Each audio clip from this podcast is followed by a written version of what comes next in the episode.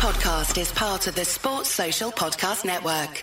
That was a nice sort of roundabout uh, discussion of every doomed manager in the in the Premier League. I, I enjoyed that. Yeah, it sounds like half of the league are in a lot of trouble, but uh, it was it was cathartic talking about it. Yeah.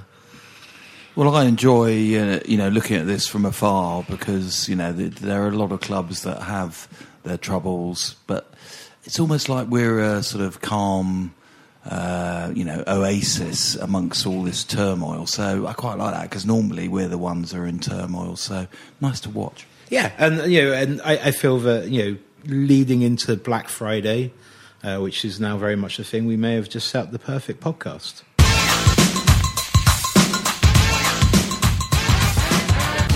Hi, welcome to this week's Whistleblowers podcast. Uh, I am not Martin Gritton and I am not Mark Smith. Uh, I'm Gareth Dobson. I'm afraid the other two are away on various exciting jaunts, so you get the pleasure of me, but more exciting, you get the pleasure of my two guests this week.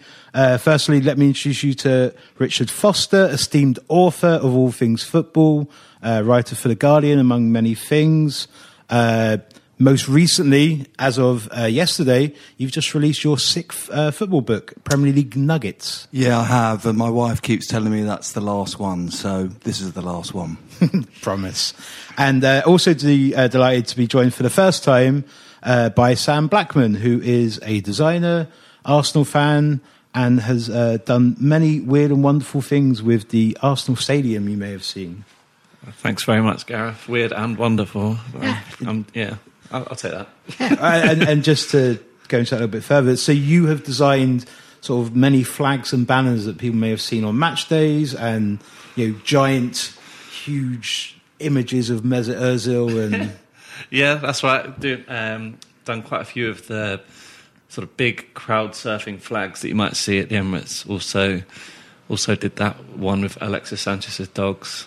Um, which is kind of famous. yeah, I guess, I guess so. Yeah, that might be my claim to fame. I guess. And I, I don't want to boil you down to being a, a single uh, tweet, but you also managed to create the uh, Rebecca Vardy VAR decision meme on Twitter. Oh yeah. Did that change your life?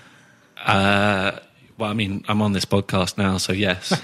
Fantastic. Um, so this week, it seems the most obvious thing to talk about is not the players on the pitch so much as the decision makers off it. Uh, we are in full managerial merry-go-round mode for as we approach December. People get a little twitchy. Chairmen start wielding the axe. Uh, and I was looking through the various uh, games we had this weekend and trying to pick out which ones had some sort of managerial intrigue. And I'm pretty sure that was was the entirety of them. So it's it feels like it's it's one of those kind of hectic periods. Yeah, very much so. I mean, you look at some of the bigger clubs, so Arsenal, for example, um, and Unai Emery, because when I actually did the launch of the book last week, and I couldn't work out who were more depressed, whether the Arsenal fans or the Tottenham fans, but they were all lining up to throw themselves out of the window. Um, it's just interesting, isn't it? Unai Emery, I, I feel part of it, and, and Sam can talk, talk to you about this, is a lot of journalists I speak to, they go to his press conferences and they take the mickey out of him because his English is getting worse and worse. It's not getting better. And when you're under pressure, obviously it's difficult to talk in your second or third language. And, and they are beginning to just think he's just a bit of a, an Aunt Sally and they're just having a go at him all the time. He's clearly not got the team united because if you think about Granit Xhaka and the whole idea of having that weird thing of having five different captains and rotating them, I've never heard that, and I don't think I'll ever hear it again. But um, I, what do you think, Sam? Emery You- is he is he in or out? Uh, definitely out as, uh, as soon as possible, please. Um, yeah, I completely agree. The communication thing is is a big problem. Uh, I mean, yeah, his English isn't great, but I mean, I've seen some interviews with him where they've come from Spanish, his natural language, and even in the translations, it's like he doesn't really say anything. He's like almost like a politician. Like he's just going round and round, and it's just not making any real sense. Uh, and I mean, if that's all we feel, like I'm sure there must be an extent of that to the players as well. They they they often don't really seem to know what they're doing. Um, yeah, he's just clearly not a good fit. Like he, I'm sure he, he, might work out somewhere else, and I, I, don't really hate the guy or anything. I just it's just not working out. It, and you you were at the game on Saturday. Yeah. Uh, in terms of the sort of crowd reaction, is it increasing? Is it has it hit a level of? Yeah, Saturday was the moment where, at least from what I've seen, I've been to most of the away games. Uh, sorry, most of the home games, some of the away games, and uh, Saturday was the time when people really started to chant that they wanted him to leave, or booing, or, or like, you know, singing "sacked" in the morning, and that haven't heard that since well a couple of years ago when people were doing it to Arsene Wenger. But it yeah it does seem to have reached a point now where everyone is sort of united that he needs to go. It feels, and it feels untenable. Yeah, and I mean it's, it's overdue really. And I guess people hoped that the board and uh, Raul Sanllehi, director of football, would have made the right decision by now, but doesn't seem to be any movement. So I guess there's that sort of a feeling from the fans that we need maybe we need to tell you that you know we're not happy just just so we're clear sure. it's not going that great yeah. it's and I, I guess is, is, there a sense of you know you just know that you don't want him to remain. Is there a sense of who you might want to bring in? Is there an idea of you know how things would change? Is it at this point more a case of this is the wrong guy, we just need to stop and move on? Yeah, it's you've got to you feel like it's kind of anybody but would be better, but. I mean, I don't really know who. I couldn't really name your name. Thankfully, that's not my job to give you a name who. But yeah, like I said, the, the, it doesn't feel like whatever Emery's vision is is getting through to the players, or it's getting through to the players and it's completely wrong, uh, and it's just you know this is our this is Arsenal's worst start since 1982. We are kind of I think we're like 20 20 odd points off of the top, but that's not our target. But we're like eight points off the relegation yeah. zone, and it's, it's it's the football's boring and it's just bad. Uh, so yeah, I mean, even if we just brought in the caretaker, at least someone who can communicate with the players, and the players will listen, uh, listen to, understand, and just something a bit fresh, something different. It's just it's it's really really bad. it's amazing how quickly it goes stale, isn't it? Because yeah. excuse me, Emery joined in May 18. Funnily enough, Silva joined Everton in May 18, and Pellegrini joined West Ham in May 18. Wow. So it's not a good time to join a club because all three of month. those have got the sword of Damocles hanging over them. Uh, but you know, as you say, it's gone stale in a very quick time because he was there. You know, obviously he built his reputation out of Seville, and you know he's obviously at PSG, which yeah. is a pretty incredible uh, big club to be at. And then suddenly, it just didn't work, did it? He he never really looked an Arsenal manager to me. He just looked a little bit sort of I don't know, just didn't look comfortable, didn't look as though he had the players and he could turn them around and say, right, we're going to do this. Yeah, and it's probably for the players quite a contrast from Arsene Wenger, whose his sort of philosophy was to make the players happy and want them to express themselves on the pitch. And don't worry about the opposition; just focus on you playing the sort of game that you want to play. And you know, if you're happy, you're playing well. This kind of stuff. Emery is the complete opposite of that. So that must have been quite a shock to the players. But you know, at, at the beginning, it looked like oh, this might work because you know one of Arsenal's problems under Wenger was that we never looked at the opposition and they would turn us over because we didn't have a clue what they were going to do.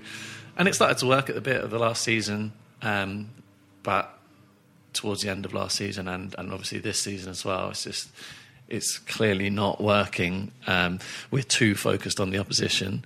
We, we, we're allowing Southampton, I think we almost let them 30 shots, and you know, teams like Watford, we, they, we conceded over 30 shots. And this is the theme now. Our shots differential is completely swung the other way to how it was before Wenger. And it was just now we seem to concede about 20, 30 shots a game and hope they don't score that many goals. And in reply, our attack isn't cohesive either. So it's it's a bit of a bad mix. It's uh, yeah, it's it's not a great philosophy, I guess. I in terms of available managers, um, there's this guy called uh, Mauricio Pochettino. Yeah. Um, you may have heard of him.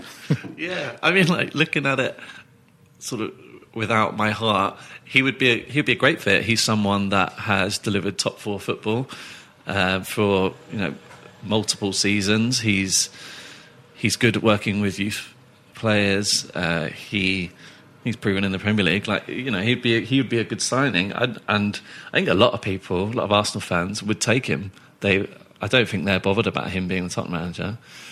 I I just don't think that Pochettino would do it. I just I don't know. I think he, I think that he loved Tottenham. I don't think Yeah. that he would do it, and I don't think they left on that bad terms from what I see. But No, I suspect that it was a fairly natural sort of end. Even though it was an abrupt end, it was something that I think, you know, both parties possibly went into summer thinking it could happen. Uh, with with Pochettino, I suspect this is going to be his great chance at one of those incredible, you know, top four or five clubs in the world, and that's not to do a disservice to a you know team like Arsenal, but we're talking about you know that elevated tier of you know Real, Bayern Munich, and you know both clubs who may be looking for managers very shortly. Well, Bayern Munich don't have a manager; they have a they have an interim, and you know obviously uh, Zidane is in a strange second spell at, at Real, so I'm guessing that Pochettino is probably gonna gonna bide his time, but uh, and obviously that segues quite nicely into you know the first game of of the weekend when Spurs had their their new messiah, um, one of the more controversial figures in. I was going to say sport, but may, maybe just general media. Even even people who don't particularly like football seem to have a strong opinion. My my dad uh, texted me uh, ahead of the game and was like, you know, good luck with uh, good luck with the game. Don't like that guy.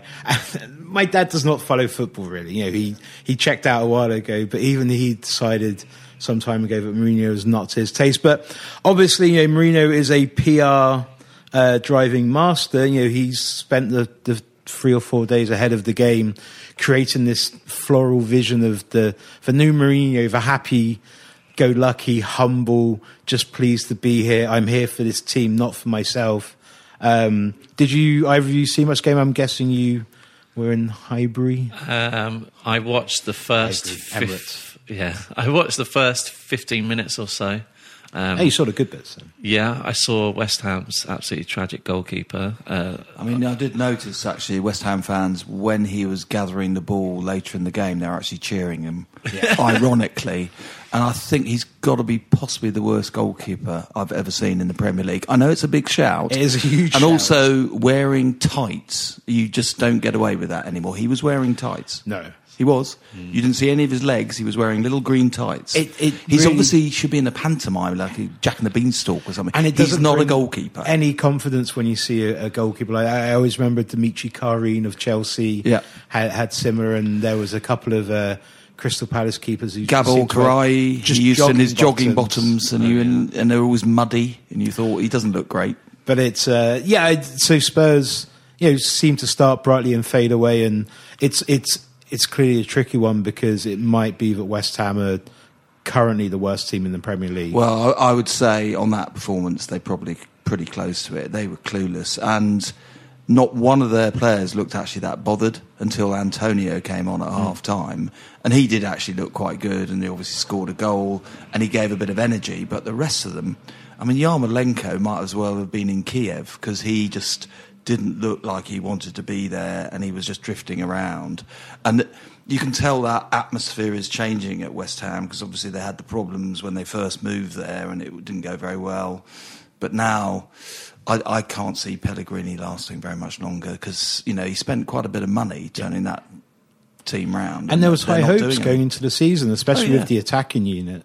But Fabianski, as soon as he got injured, they they're knackered. Yeah. because they, they brought in Roberto. They got this guy, the other goalkeeper who was at Millwall last season. So I'm not sure he's that great. And they just don't look at it at all. You know, Felipe Anderson's meant to be a great player. I don't, I don't see it. I don't. Haller up front, just not really that. They've got no impetus. They've got no drive. They've got they, they're characterless. And you know when you watch a team and they're characterless, you think they're in trouble. And okay, so they could turn it round, but they need to change the direction of that club quite quickly. But I mean, this is the perpetual issue with, with West Ham, it seems, in that, you know, new managers come and go, and it feels that there's a fundamental lack of ability at the top of the club to really, you know, find a direction and, and stick to it. It's, you know, amassing these attacking players over the last few years, it felt like maybe this was their new philosophy. They were going to be, you know, this attractive club who can fill this large stadium and, um, it's not worked out, and you wonder whether it's then going to be a reactionary thing where you know, I was going to say Sam Allardyce, he's probably not top of the list, but you know, are they going to end up going back on themselves and and bringing in the, that harder manager to sort of be tactically strong? And apparently, one of the knocks on uh, Pellegrini is that he's not a details person, and that can sometimes come through. So it's it's tricky, and you know, I, I, I do wonder how long you know West Ham fans can go before they just lose patience with their with their chairman as well. Yeah, I mean, I think it's a pretty poisonous atmosphere at the moment, to be frank, and. When you get fans turning against you, it's very difficult to turn it round because you know, you may get the odd result, but you know they've had quite an easy fixture list up to now, and they've got some really tough fixtures coming up. So I think they have Chelsea, I think they've got Arsenal, and a couple of other big teams in the next couple of weeks. And looking at them on Saturday, I don't see them getting much out of it. So, Sam, you know, maybe we could shift Pochettino to Arsenal, move Emery to West Ham. Yeah, I mean, I think I think Emery would do all right at a club like West Ham or you know Everton will be in the market with someone soon. Yeah. We're playing both of those teams soon, so I would love to see him on the opposite bench. I wish him well, but uh, no, not a thing. Okay, that's uh, it for the first half. In the second half, we will go and discuss more endangered species. If you want an e-bike that doesn't look like it's made for the shopping precinct, something that's less Mr. Bean and more Steve McQueen, check out the range of bikes from London-based Cooler King. From dope 250 watt city bikes to Harley Bobber inspired 750 watt beasts that can tear your face off while leaving your smile intact. Cooler Kings are made in limited numbers, yet highly affordable. Check them out now on the web at cooler.bike or find them on Instagram with hashtag CoolerKingBike. Cooler.bike. E-bikes that are cool AF.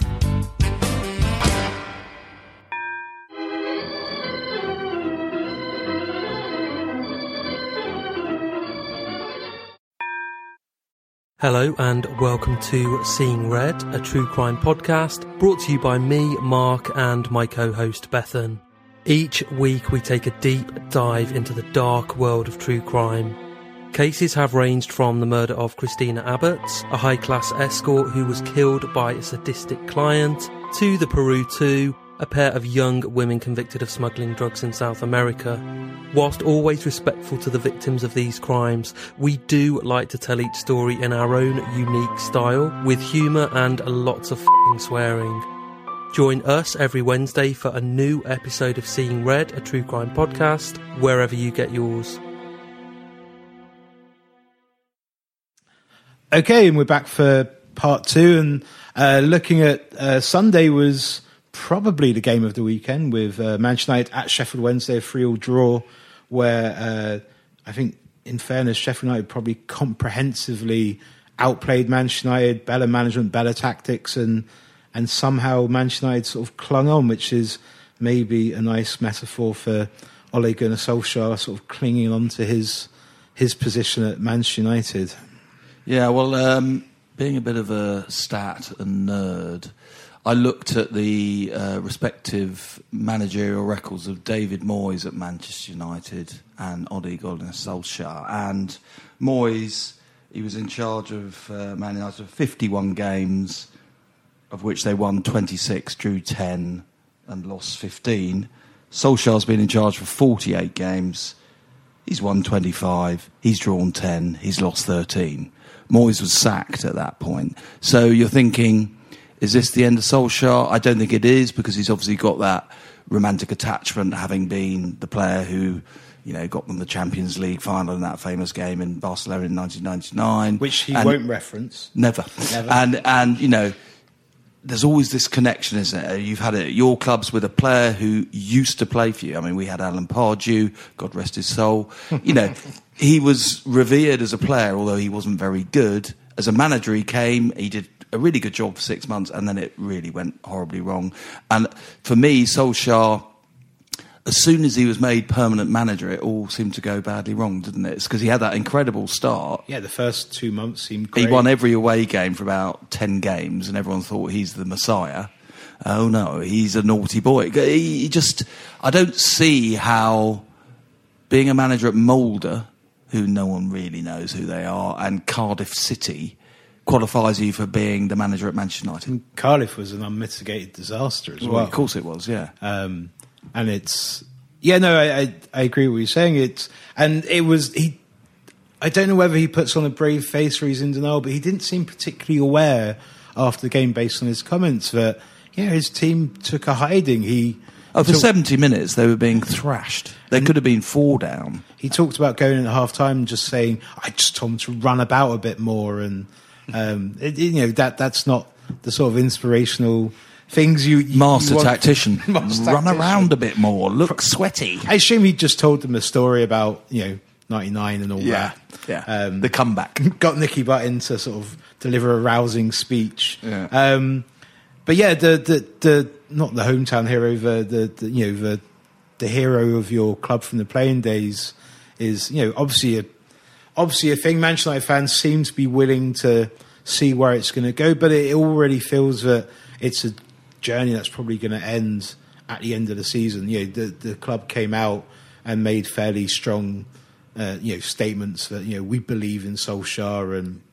you know we we have a team we're trying to develop and uh, Solskjaer himself mentioned brought up the age of the players who were playing on at the weekend, which to an extent is valid, but uh, it also feels like you know something of an excuse or something of a narrative he's happy to peddle in light of actually uh, you know pulling out results. But then you know, it, it, and it's the same deal we were talking about with, with West Ham that you know the question is if they go and replace Solskjaer at some point, which you assume eventually they will, you know, fundamentally what will change the club? You know, it's uh, the chairman Ed Woodward is the one who, you know, people always point out as maybe being the biggest issue in terms of how he deals with player transfers and and selecting targets and, and how quickly he can bring them in. So it's yeah, and I mean Sam going back to Arsenal, it's you know two clubs who are both owned by foreign interests who both seem to have you know much more of an onus in running a steady ship and taking money out of the club than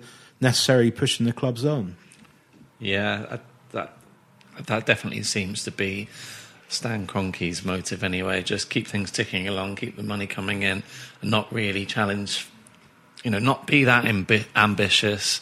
Uh, but I mean, like Arsenal have spent money, and Man United have spent a lot of money too.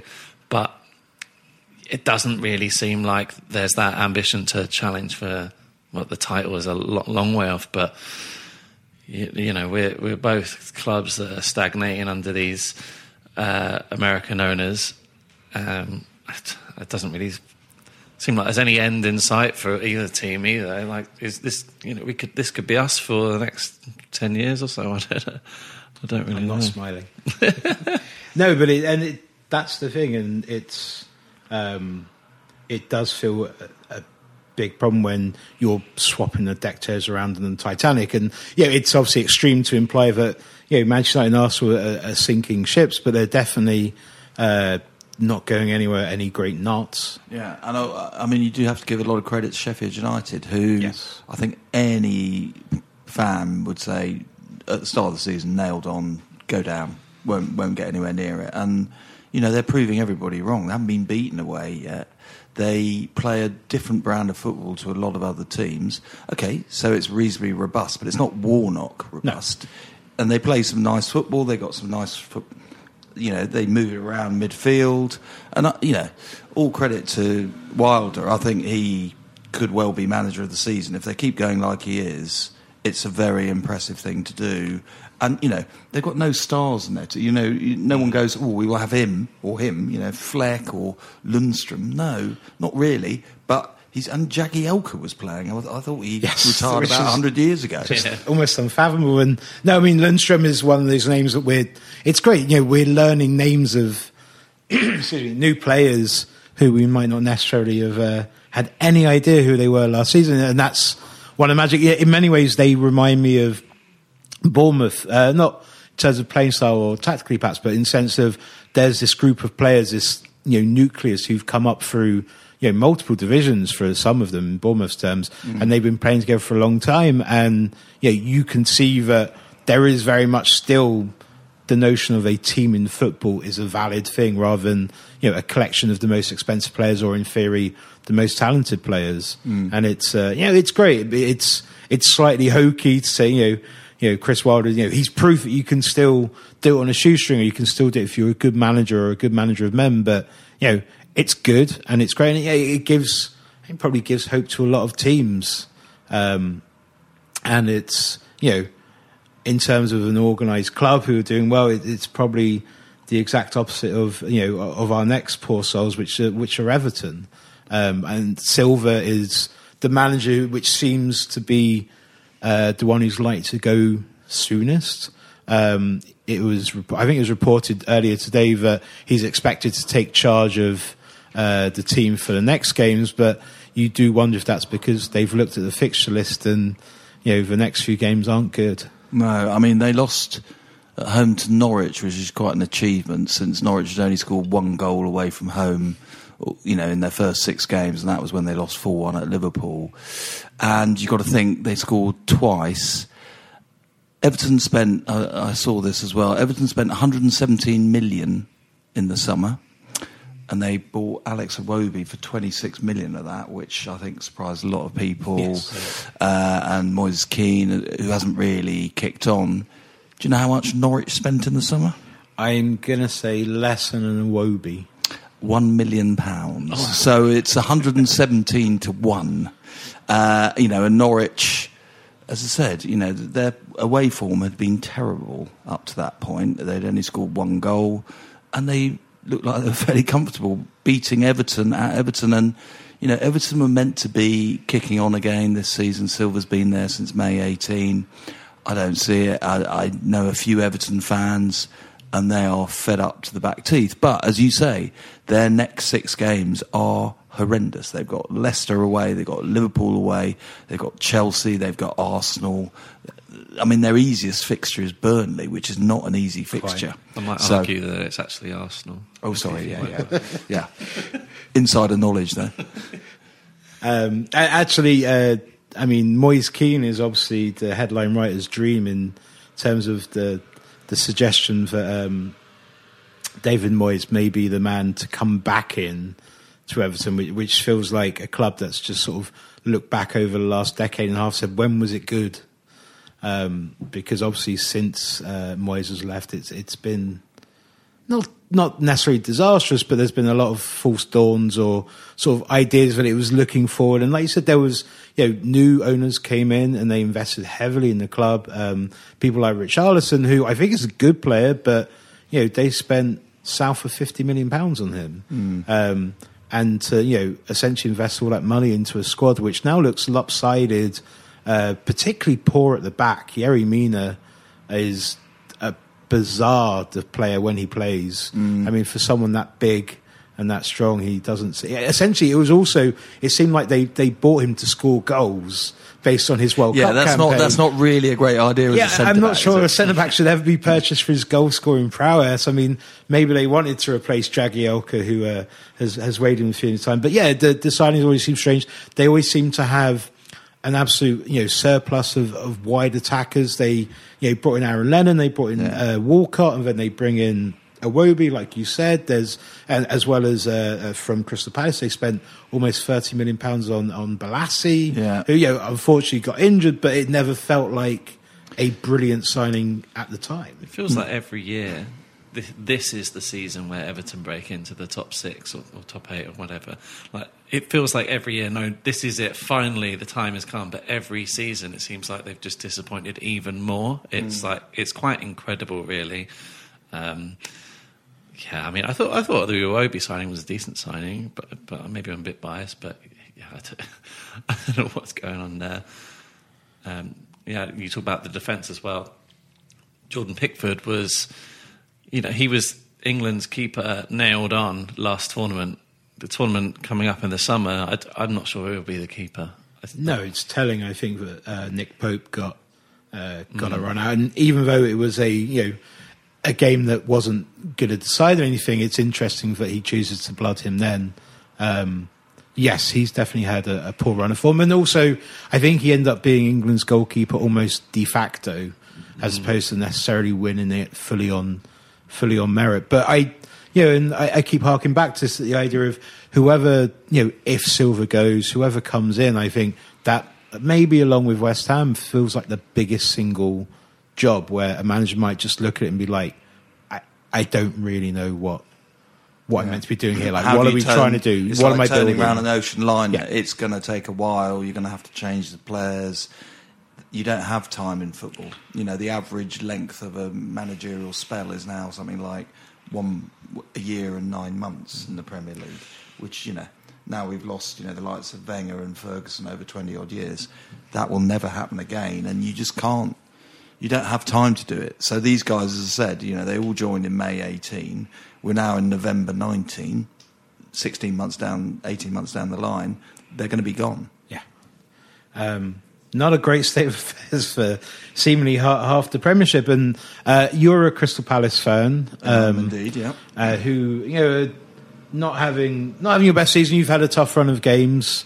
Well, we you know we got to that point where we were playing all the teams that were above us, mm. uh, you know, one after the other, and you know it was tough. So we did manage to sneak a two-all draw at uh, Sam's Club, but other than that bit unlucky to lose Liverpool, but Man City, we gave them too much time, too much. Uh, you know, if you give Man City too much time and room, they're going to kill you.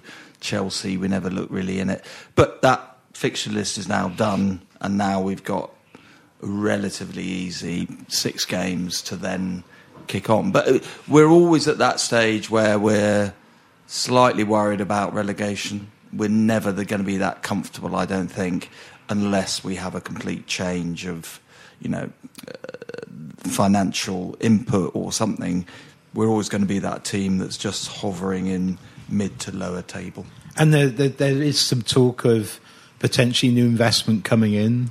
Um, yeah, so Idan Ofer, who's an Israeli businessman who has think it's the third stake of Atletico Madrid, and he's got um, a team in Portugal which has just got promoted.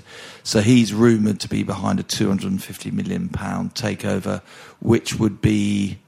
Yeah, I mean, money is not something you turn down, and the fact is that he apparently will keep Steve Parish as his figurehead, which I think is important because I think Parish has he's he's got his critics, but he's got the club at heart, yeah. and, and you, know, you want someone who actually believes in the club rather than thinks of it as an investment tool or a personal vanity project.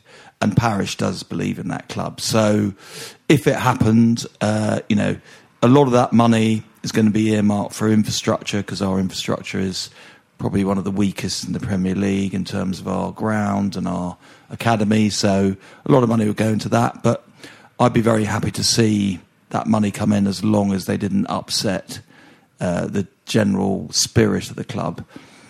You know, you look at West Ham in the old days, and they were, you know, a proper East London club, and you know they had that amazing atmosphere at Upton Park. They're now playing in that soulless stadium at Stratford, and you know, you just think, I, would, I don't think I'd really want to be a West Ham fan at the moment it's a long way from Billy Bonds and Boleyn's. It is, yeah. Um, and in that's probably uh, all we've got time for this weekend. Before we go, uh, one question I, I posed to you ahead of time was sort of any dream managers for your club. Let's say, you know, Roy Hodgson. Hopefully, he'll be managing the club for another ten years, but. Oh, at least 10. At least Possibly 10. 20 until he gets to 92 and then he might retire. Has there been any iconic managers from history that you've particularly loved? Well, I mean, Guardiola is clearly an incredible manager, uh, and I, I, think he improves players. Uh, but I've got to say, I think Wenger is the one. I'd have a mix of Guardiola and Wenger because Guardiola had lots of money. Wenger managed to tease out quite a good team from you know not having a great deal of money. So a sort of Wenger Guardiola hybrid They wouldn't get on. No, but they're merged. But they're They're, they're not going to have to live next to each other. They're just merged. How about you, Sam? You, you get your. You may have your opportunity coming soon. Do you have a dream manager for your club? This is really annoying because I have written down in front of me that uh, mentioning Wenger and Guardiola, but I'm going to do it. I'm really sorry about that. Um, like, uh, I guess I naively thought a few years ago when he, when Guardiola was at Bayern, I thought, oh, a nice next step for him could be Arsenal because Wenger will be leaving soon. Like, it's a, it's a, the transition of football won't be too different, and it'll be a good challenge for him not to just go to a club that are established at the top of their division. But obviously, he went to Man City, but. You know, I think I think that his time at Man City is probably coming to an end soon. Like he could he could maybe pick up that Arsenal Take a year off, Job, jump back yeah. into London. I couldn't take another year of Emery though. We'd have to get someone in between. but um, yeah, I, it's really hard to say who that I'd want next. But yeah, why not? I'll just say Guardiola. Works for me. I'd quite like a, a exciting young manager called Pochettino. He's got great things on his rise. I'd love to see him at Sounds Spurs. good. Yeah. Yeah. What's he doing now? Uh, apparently, he's uh, on a jet ski somewhere, enjoying himself.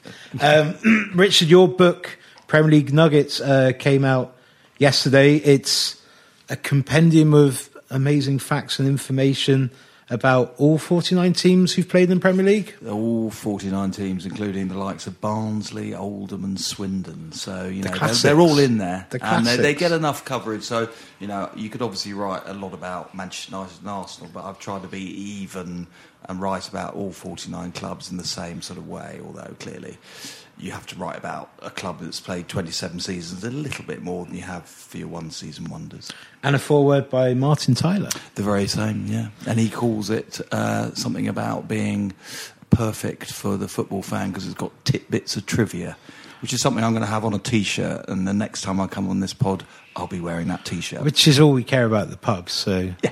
tidbits and trivia is everything. Sam, do you uh, have any exciting Arsenal projects coming up? Um, well, hopefully, well, maybe I have a nice new uh, manager welcoming. Uh, there'll, there'll be tifo. oh yeah, there'll be confetti, fireworks, flares, the lot. It will all be there. Um, but yeah, that, nothing, nothing planned as yet. Well, I'll, I'll hit you up in a week. Yeah. Great stuff. Thank you very much, both of you. This is a Playback Media production. To listen to all our football podcasts, visit playbackmedia.co.uk. Sports Social Podcast Network.